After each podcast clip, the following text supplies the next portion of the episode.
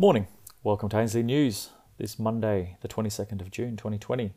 We're talking gold and silver forecasts this morning. Goldman's up gold and silver forecast as Fed quietly eases.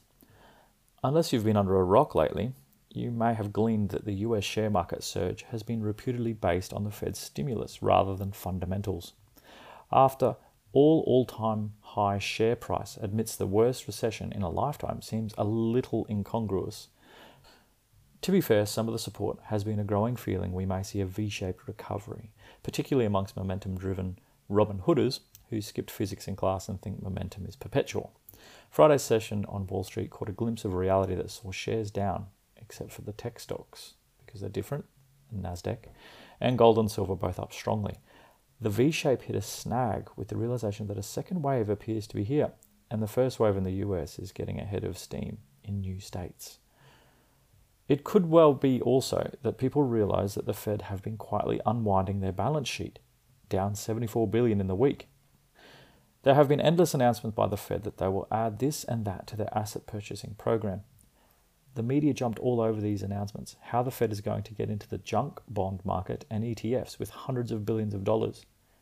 Each time, all kinds of hoopla broke out in the markets with stocks soaring and junk bond ETFs soaring, and everything soaring, despite the worst economy in memory, despite 30 million people on unemployment insurance, and despite shocking earnings reports heading our way. The Fed has set up an alphabet soup with 10 of these programs so far, and it has been buying some of the assets it said it would buy, but it has also been shedding alphabet soup assets it bought in March and April, while whittling down its purchasing programs of treasuries and MBS for the past two months. And repos unwound, and dollar liquidity swaps unwound, and now total assets on the Fed's balance sheet for the week ending June 17, released this afternoon, actually shrank by $74 billion. This $74 billion decline in total assets during the week was powered by a plunge in repo balances and foreign central banks liquidity swaps, while some alphabet soup programs also unwound, and the junk bond and ETF buying programs stalled. And there is a big shift happening. The Fed has started lending to entities including states and banks, under programs that channel funds into spending by states, municipalities, and businesses, rather than into the financial markets. These types of programs are propping up consumption, not asset prices. That's a new thing. I don't think that hyperinflated markets, which have sold only because the Fed poured $3 trillion into them, are ready for this shift. The 74 billion in total assets that the Fed shed during the week brought the Fed's total assets down to a still breathtaking 7.095 trillion US dollars. And you can see from the curve that this isn't an accident, but part of a plan to front load QE and then back off, rather than let it drag on for years. Check out this chart here, total assets on the Fed's balance sheet. Just starting to see it taper a little bit there at the top. And so we may well now be at the turning point where the US share market has to consider life without this liquidity injection. Critically for gold and silver, that change in focus to propping up consumption rather than financial markets adds weight to the inflation trade. This comes at the same time as record fiscal stimulus from the government, again into Main Street and not Wall Street, and with an election in November, promise of more to come. Trump has taken the US national debt to $26 trillion and will throw the kitchen sink at it leading into the election.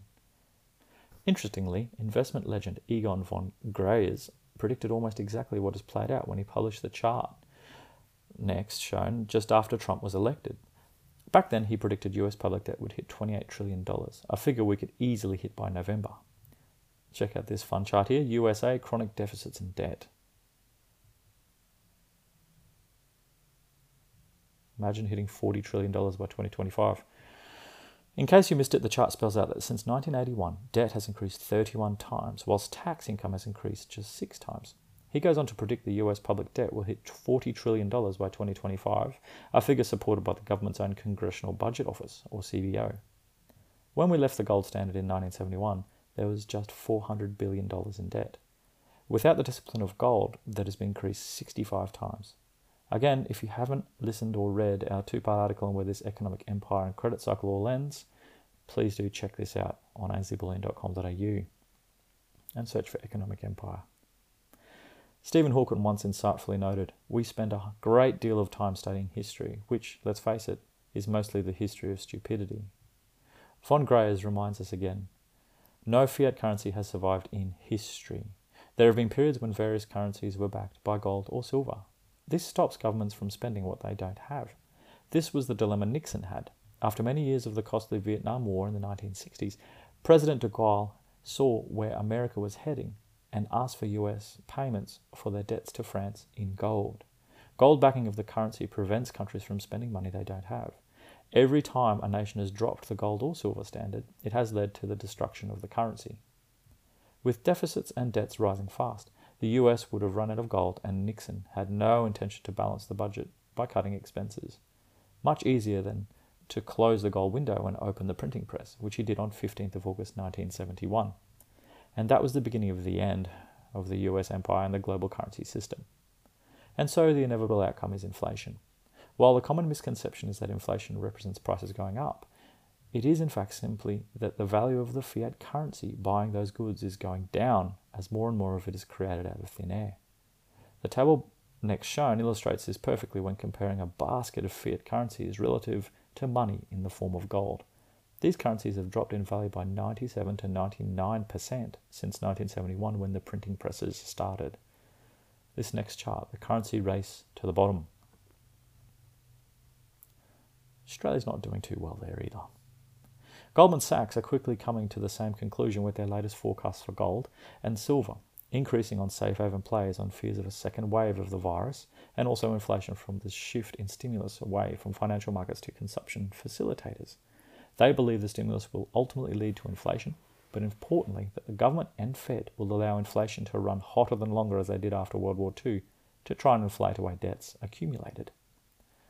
This is something that UBS debunks. Goldman raised their 3, 6, and 12 month gold price estimates to $1,800, $1,900, and $2,000 US per ounce from the 1600 1650 and 1800 per ounce respectively, and it was 1748 at time of writing.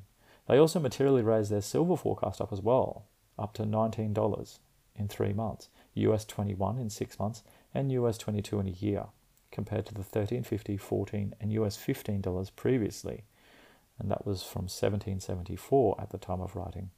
The more bullish view on silver was explained.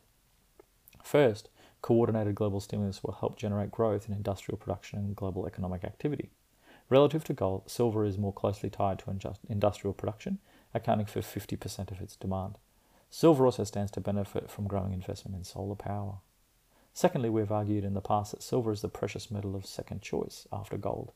This means that when interest in precious metals is moderate, investors may still add to gold, but silver is often overlooked.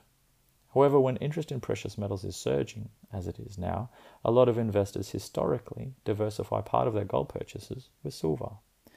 In this environment, silver can outperform gold because it's a smaller market, and moderate relocation into it can lead to a material price spike.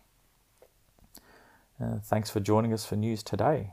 Remember, you can always zoom over to ainsliebullion.com.au to read any of our news articles, and also zoom over to ainsliewealth.com.au to read all things crypto. We'll catch you tomorrow.